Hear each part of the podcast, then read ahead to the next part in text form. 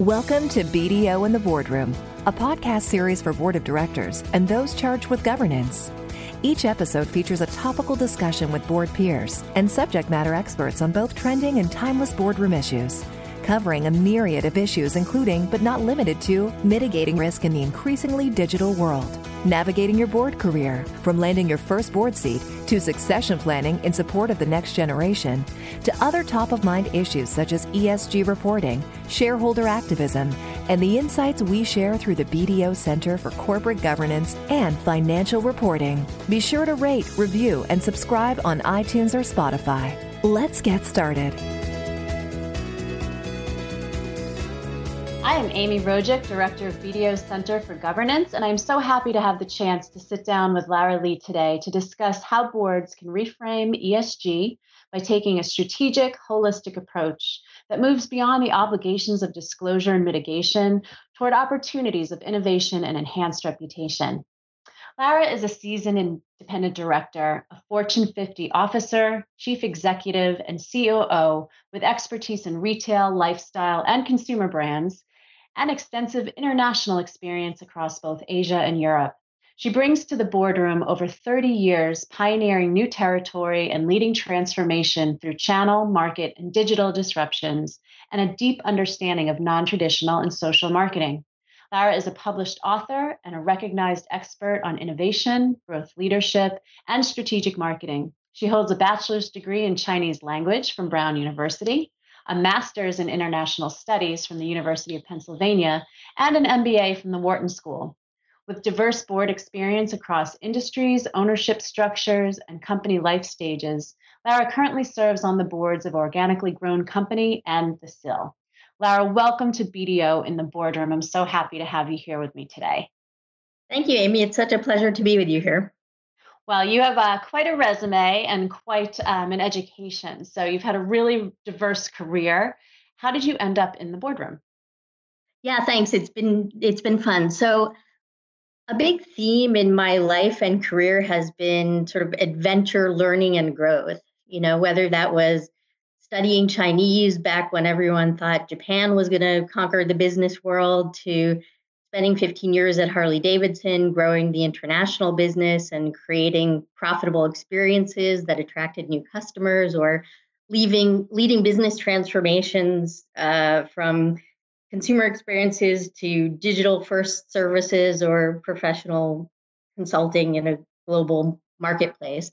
Um, you know, so I what I found is that diverse background as an operator, a P&L owner, a strategist, a marketer, an innovator really brings a different kind of perspective to the boardroom, and often it helps us look at topics in a different way and identify new opportunities and challenges. So in some sense, I feel like my background has really prepared me well to be a board contributor.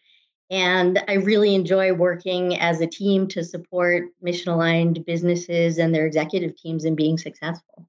Well, I think all noble pursuits on your end, and I'm sure your experiences and a broad range of very well known brand name companies um, have been an absolute attribute to the boardroom. So, I guess the reason we're here today is to talk about ESG. So, so maybe explain a little bit of what's made you so interested in environmental, social, and governance ESG topics. Sure. It's, and it also starts pretty aspirationally. So I actually went into business because I wanted to change the world. You know, I decided early on that global business was the biggest, most impactful force um, for progress in the world. And I studied Chinese because I believed that one day China would be a huge global economic power. And that actually turned out to be a pretty good call.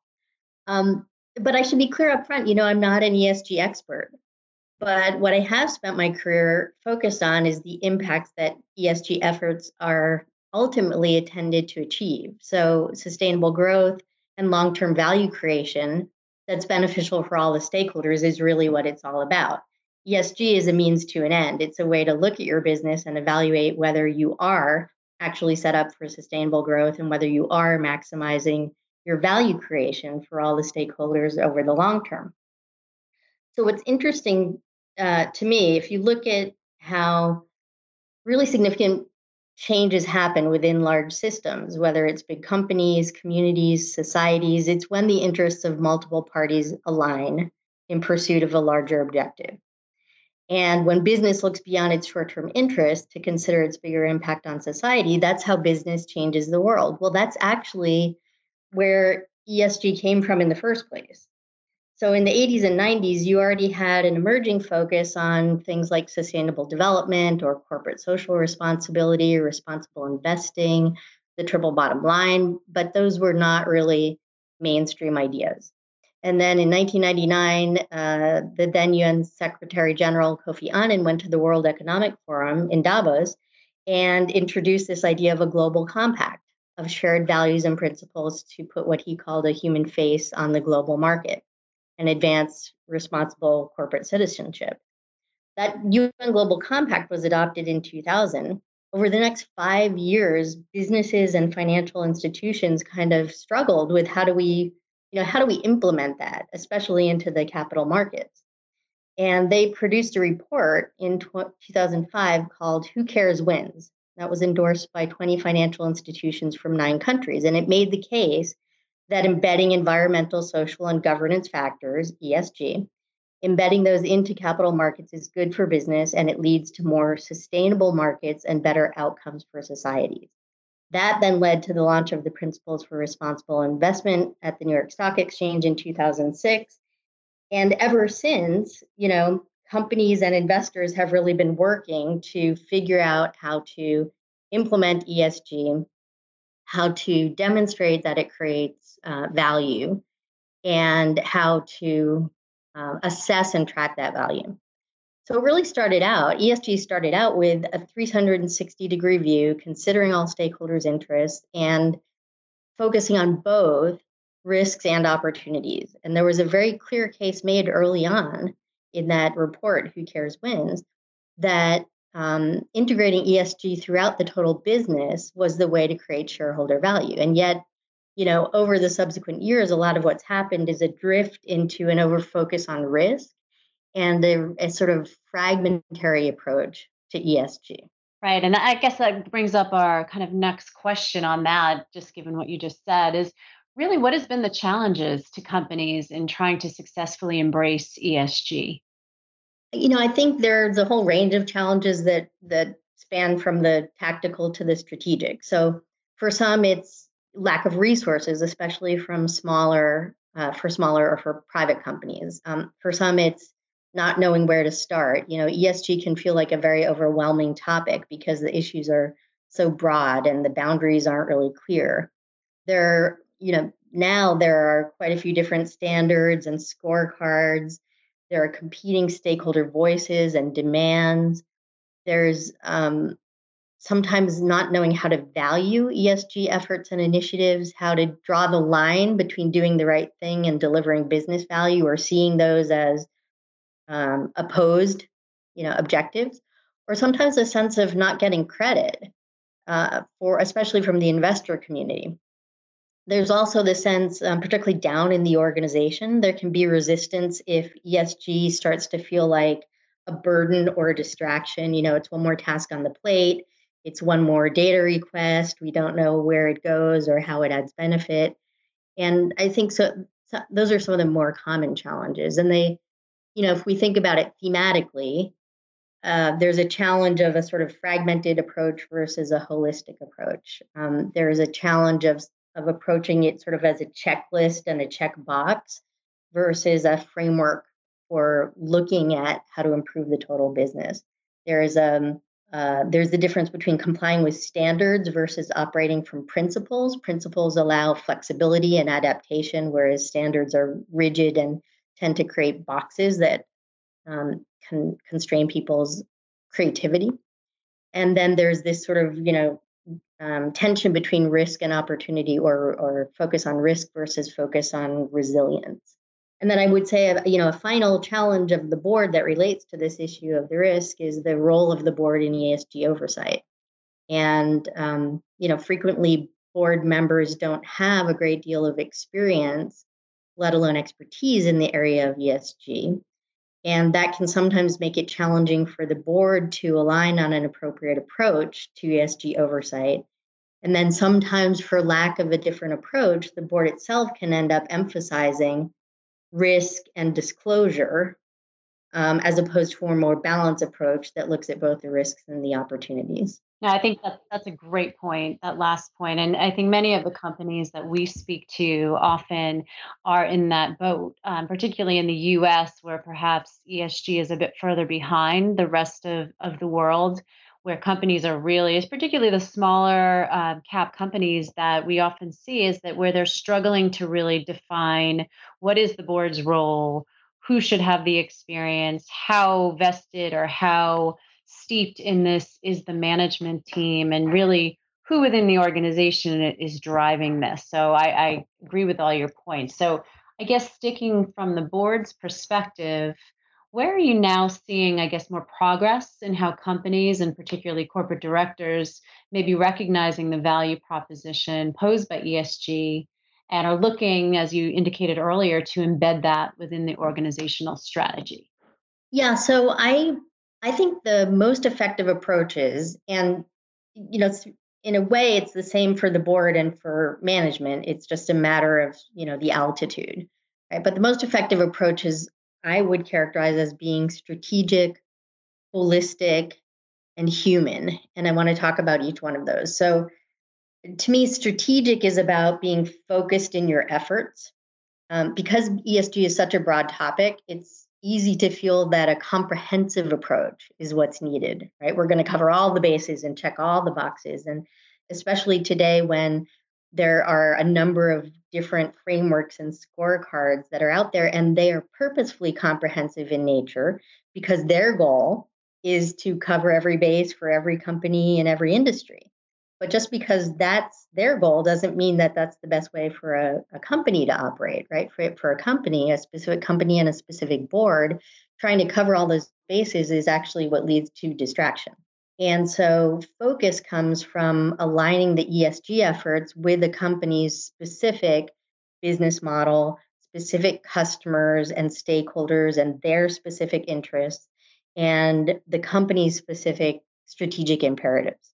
And um, a best practice for how to do that is to prioritize F, um, areas of ESG focus based on on materiality and strategic importance. And so materiality is is it likely to have a significant business impact and in in the ideal case materiality is looked at not only from a financial point of view but also by incorporating the views of stakeholders. So what do your stakeholders consider to be material. Uh, i am working uh, with a company now that's done a, a really fantastic job of um, what I would call comprehensive yet focused ESG reporting, where they did a very deep dive into you know who are all our stakeholders what do they care about let's get their voices in the mix let's look across our entire business what are all the areas where we have esg impacts currently or potentially. But then let's really narrow the focus into a handful of items that are guided by the combination of materiality and strategy. And we're going to start by focusing on those, reporting on those, tracking on those.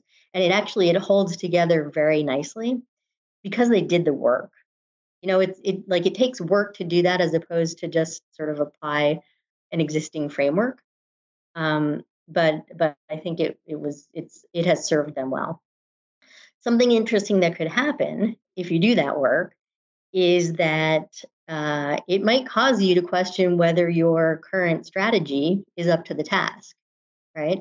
Um, it's an it's an interesting uh, stress test on your strategy. Can it provide good guidance as to where we should focus our ESG efforts? Um, and in that case, I would say there um, it's useful to consider um, three sort of types of ESG factors that uh, we could we could bounce up against our strategy as a stress test. So, so there's sort of core factors, things that are core to our business, like if we're a manufacturer, we have an environmental footprint, and if until we you know stop manufacturing, that's going to probably be a significant core ESG factor for us. there are current factors, what I would call topical things. So right now that might be, you know, what's our social impact in the communities where we operate and what's our approach to diversity and, and inclusion and what's the intersection of those two things. Um, and then there are what I would call cusp factors. So um, things that are just starting to emerge. One that I think is really interesting is um, the sort of mainstreaming of a willingness to consider mental health and wellness um, in the context of overall employee wellness. And that's really been brought to the fore by the current uh, COVID situation and the extensive working from home and how that's impacted, um, in many cases, people's mental health and wellness. So that's that's strategic. So we've got strategic, holistic, and human. Does that is that making sense to you so far? I'm with you. I, I, I love the way you're describing this. I think okay. it's really a, a very concise way and an easy to understand for those that are maybe just kind of exploring this, that have been challenged by their, you know, companies, been challenged by their stakeholders, to your point earlier, to really get a good grasp on what this means and how to approach it. So please continue. I'm, fascinated. Thanks. All right, so so that's strategic. The the next dimension to um, ESG done well is holistic, and a holistic approach is one that really thinks about ESG as a lens to identify both risks and opportunities with a focus on long term value creation and sustainable health of the business.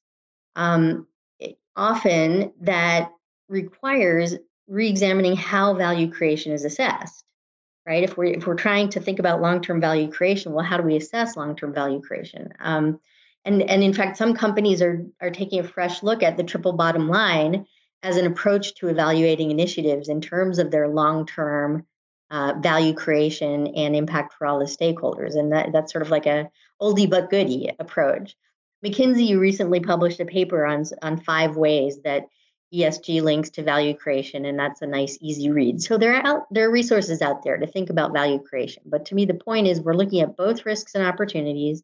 We're thinking about long-term value creation and sustainable health, creating a resilient business. And we're using ESG as a way to think about improving the entire business across the entire value chain, you know, out into our stakeholder relationships in many cases and across our entire product or service life cycle.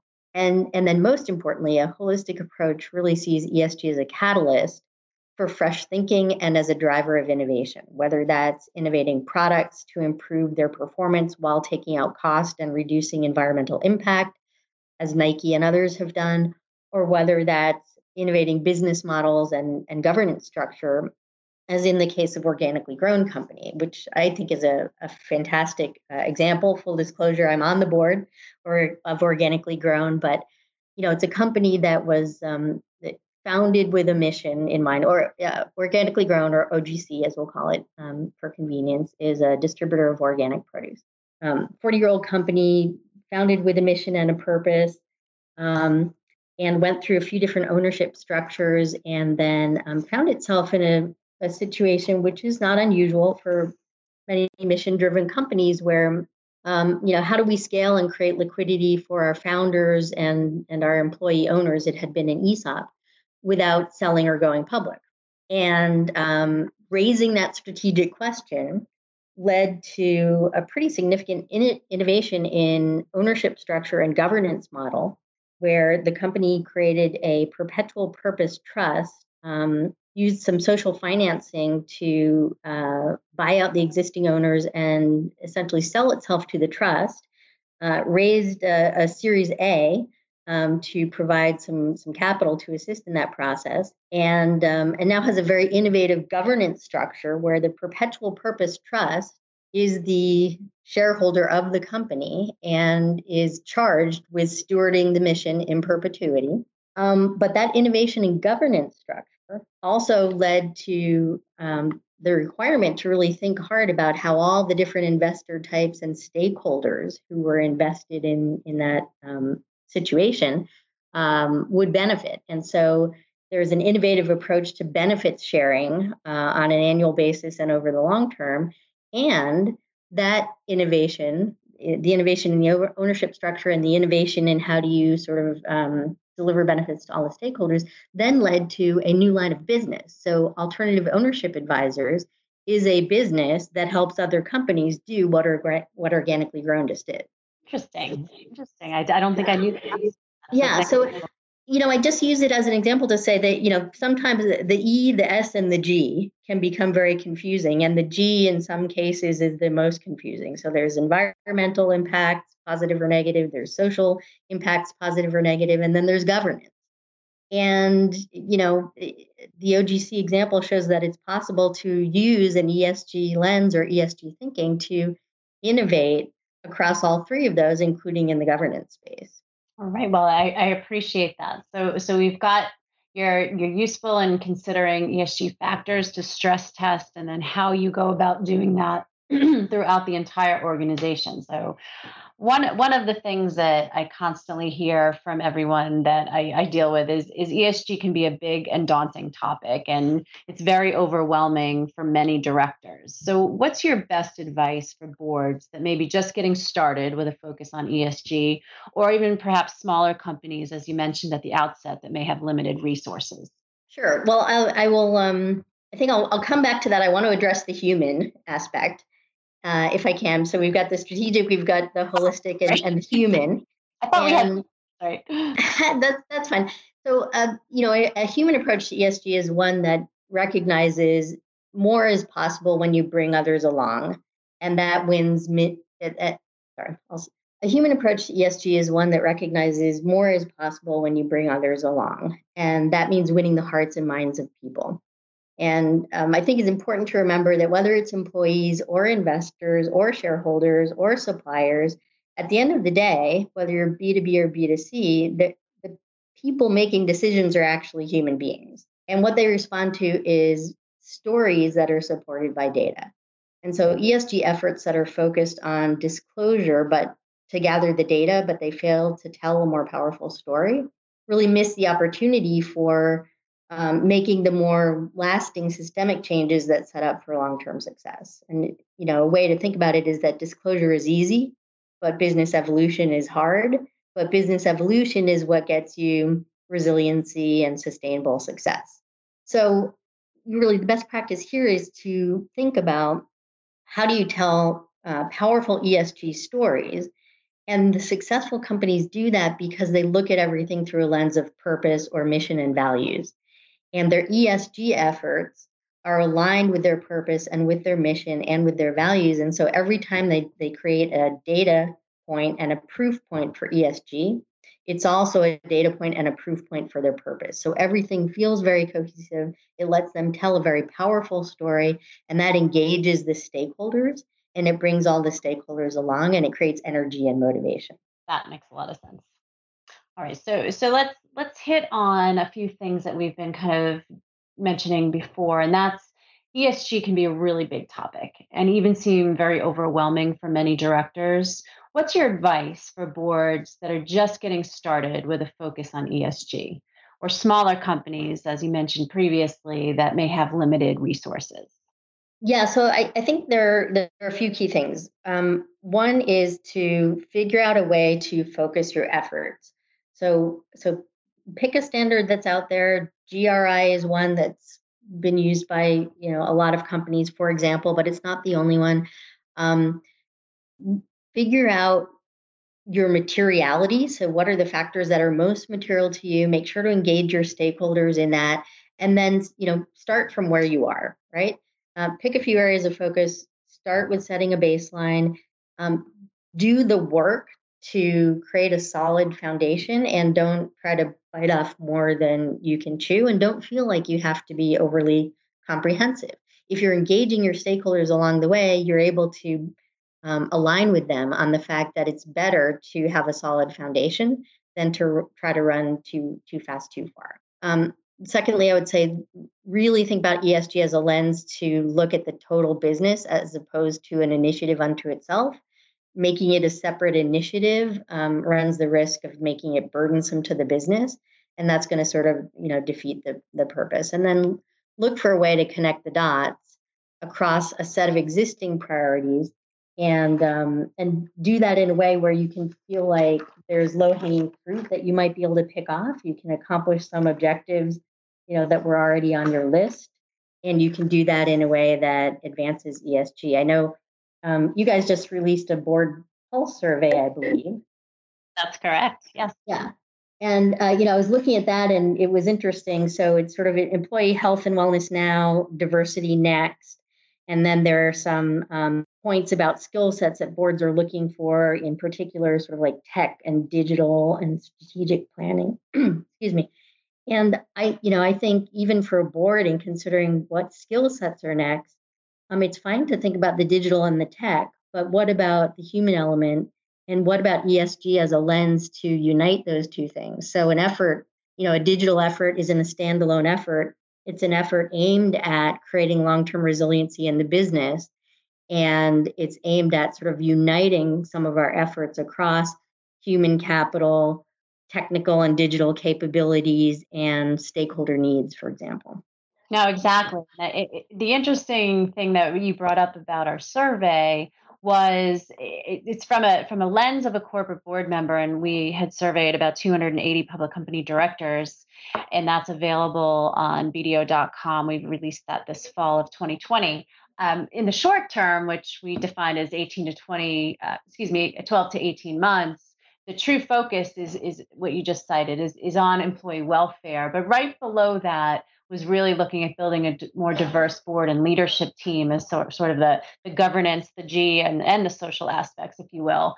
And then fast forward, you know, hopefully what I think is wishful thinking on, you know, post pandemic when perhaps you have your employee welfare a little bit more situated, it, it reversed, but not by much. Um, I think the building of a diverse board and leadership team did rise to the top, but you still have a significant percentage, 46%, saying ensuring employee welfare is still way at the top of that list. So I think your your comments earlier about that shift that we're seeing to kind of look at your your stakeholders and your employees and that that wellness attribute I think was an important one to cite and the data that we provided that certainly backs up your statements earlier. So thank you for mentioning the survey. Sure. So what do you see, I guess, is the current ESG call to action for board members? So, I guess, how are you as a director and as an advisor helping the CEOs and the boards that you serve in this regard? Uh, there are a few key things. So, so first is seek to be informed.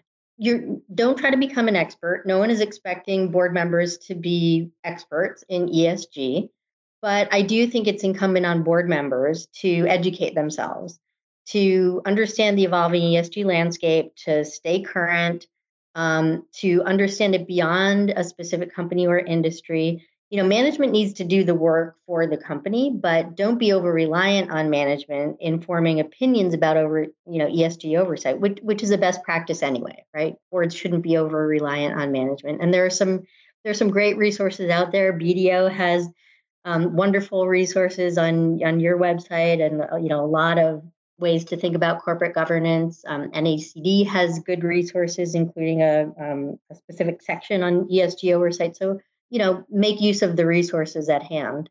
Uh, second is to recognize that ESG is a means to an end. It's a tool, not a strategy. The end goal is to improve value creation over the long term. So it's just like, you know, back in the day, people would say, like, what's your e-com strategy or what's your digital strategy? Those are tools, they're not strategies. You know, same thing. ESG is a lens, it's not a strategy. Don't let the tail wag the dog. And then third would be um, the, I think the board has a really important responsibility to make sure that ESG initiatives really take a balanced look at both risks and opportunities. And some of the watchouts for the board would be watch out for overly granular questions that are sort of you know flavor of the day or diverse from the company's context or the company's business model because you know that can create a skew right? That can that can create excess work that's not serving a focused approach to esg and then i think the, the board needs to really set the tone at the top that this is not all about disclosure and risk mitigation. Those things do matter but this is really about esg as a way to think about improving our business and making it resilient and healthy over the long term Excellent. So I guess as a closing thought, what would be kind of a key a key leave behind for our audience today, Lara? You know, I, I think we're living in this world. It's fast paced. It's it's increasingly complex. Um, there are more and more stakeholders constantly raising questions and making demands. And you know, I think boards need a very focused yet adaptive approach to ESG, a way to fully integrate ESG into their strategic oversight and use it as a catalyst for innovation and for building resiliency. Use it as a catalyst for strategic boardroom conversations. And I think this requires the board to remain independently informed, uh, recognize that ESG oversight is a tool for improving long term value creation, not an end into itself, and ensure that ESG initiatives take a balanced look at both risks and opportunities. You've heard it here, folks. Uh, Lara, thank you so much for sharing your thoughts with us. I am sure we will have uh, additional conversations in the future to continue to enlighten directors in this area of emerging growth and opportunity. And I really want to thank you for your time today. It's a pleasure, Amy. Thank you for having me. Thank you for listening to BDO in the Boardroom. Past episodes and related insights are available at bdo.com slash BDO Boardroom. Or you can go to iTunes or Spotify to rate, review, and subscribe. The views expressed by our guests do not necessarily reflect the views of BDO. For more information on the BDO Center for Corporate Governance and Financial Reporting and the resources we provide, visit bdo.com slash BDO Knows Governance.